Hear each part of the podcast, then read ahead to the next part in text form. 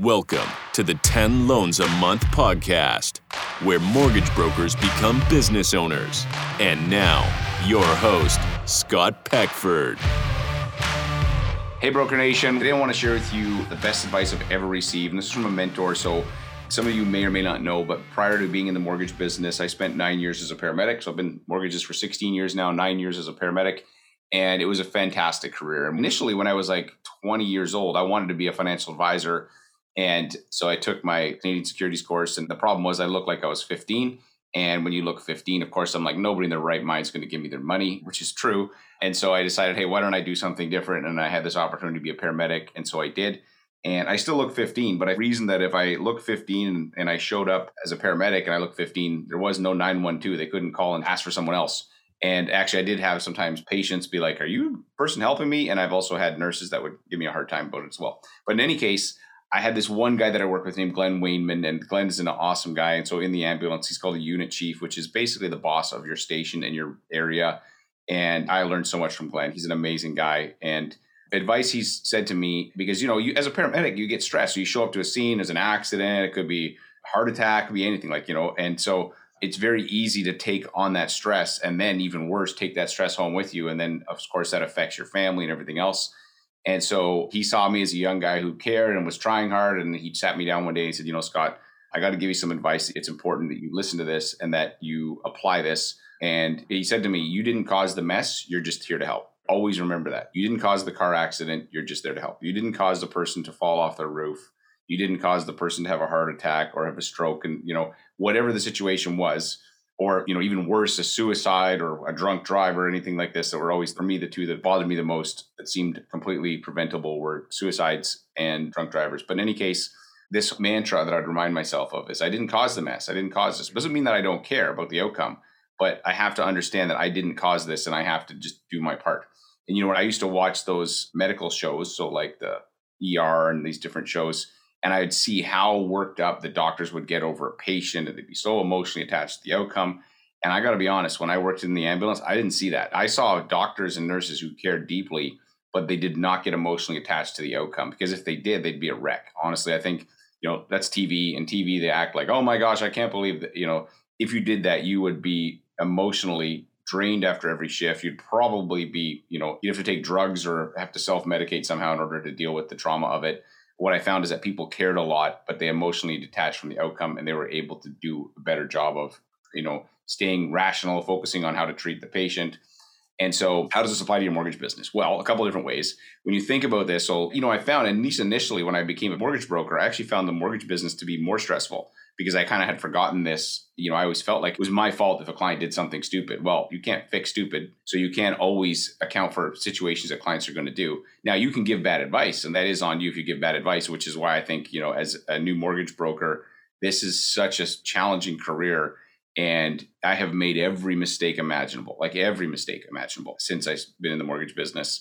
And you can only learn at one mistake at a time in some cases. But in any case, so if, when you think about this, you didn't cause the mess. You're only here to help. So the first is you didn't cause somebody to write an offer hundred thousand dollars over asking without getting pre-approved, right? You're just there to help. So somebody does that. That's not on you.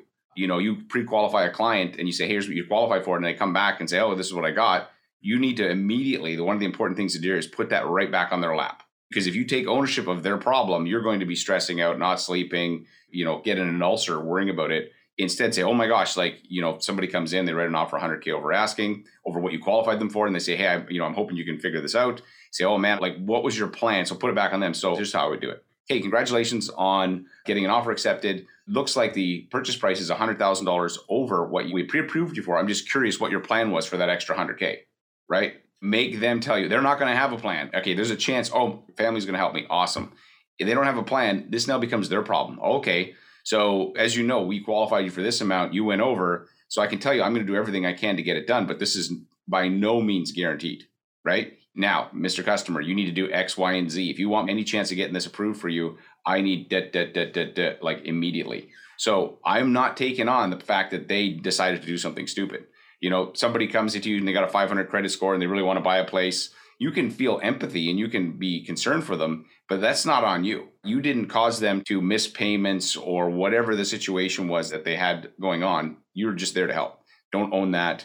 you know, or you get somebody who takes out a car loan in the middle of the pre-approval process and you find out halfway through. So again, this is not on you. This is on them. If they make these mistakes, you got to put this right back on their lap. Ask them how they're going to solve it, right? When you do that, the problem becomes theirs. Now you can work on the problem together, but don't you own the problem. Don't you take the problem on as like, oh my gosh, this is my bad, you know, da da da da. da. No, no, no, no. That client did something they shouldn't have done. So I see that you took out a car loan. Did you have a plan for this so that you could still qualify? right? Uh, no, I didn't. Okay. So I'm going to immediately put the problem back onto them. Then I'm going to help them try to solve it. Sure, I'm not going to be like, it's not my problem, but I didn't cause that mess. So for me, this particular advice that I got from Glenn has been absolutely just invaluable for my mortgage business, for any business really, because it's so easy. It can be very stressful as a mortgage broker. It can be very, there's lots of things that can go wrong, as you know. And, uh, you do what you can to mitigate the potential challenges. But when it's a 100% a client situation, you should not own the fact that they've done something wrong or done something stupid. You can still care for them and try to fix it, but don't own it. Because if you take ownership of it and it becomes your problem, they're going to bed at night not worrying about it. And you're stressing out trying to figure, oh my gosh, how am I going to come up with this extra money? What am I going to do? Oh, da, da, da. like, no, no, no, no, no. Stop right there. Just like as a paramedic, if you do that as a paramedic, your career is very short because you will be stressed out and you'll have PTSD in no time. And it's the same thing as a mortgage broker. If you want this to be a long term career, you can't take ownership of other people's bad choices. You can just make sure they understand the choices that they've made and then say, hey, but I'm here to help you. But in order for me to help you, here's what I need to do. And then start working towards a plan. And then if it doesn't work out, it's not on you, right? You know, one of the other things that Glenn used to say to me is that unfortunately, sometimes people die. That's rule number one as a paramedic. And then rule number two, you can't do anything about rule number one. He'd say to me, Scott, you could have somebody who's like, in front of the best hospital in the country with the best team on at the time, the best ER docs and the best nurses, and that person can still pass away. And there's nothing anybody can do about it. So you just be like, okay, I'm going to do my part. I'm going to do my best, but I also can't control outcomes. And so hopefully you find that helpful. I know for me, that's been really helpful in terms of mindset shift that I needed and I've had to use numerous times. So give it a try. Next time, write it down somewhere. You didn't cause the mess. You're just here to help. Thank you, Glenn, for being such an amazing mentor to me when I was a paramedic. And I don't think you realize the, I'm sure maybe you have, because he mentored a lot of new paramedics.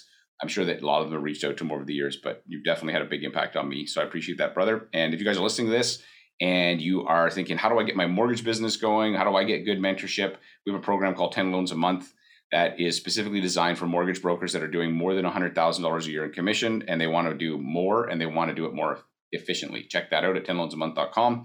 And if you're a rookie and you're still trying to figure out how do I get to 100K, then go check out rookie to rockstar.ca. We have a specific program designed because it's a lot more challenging. The first 100K is the hardest by far, has the highest failure rate, the most stressful. But go check out rookie to rockstar.ca. And thanks again for listening to this episode.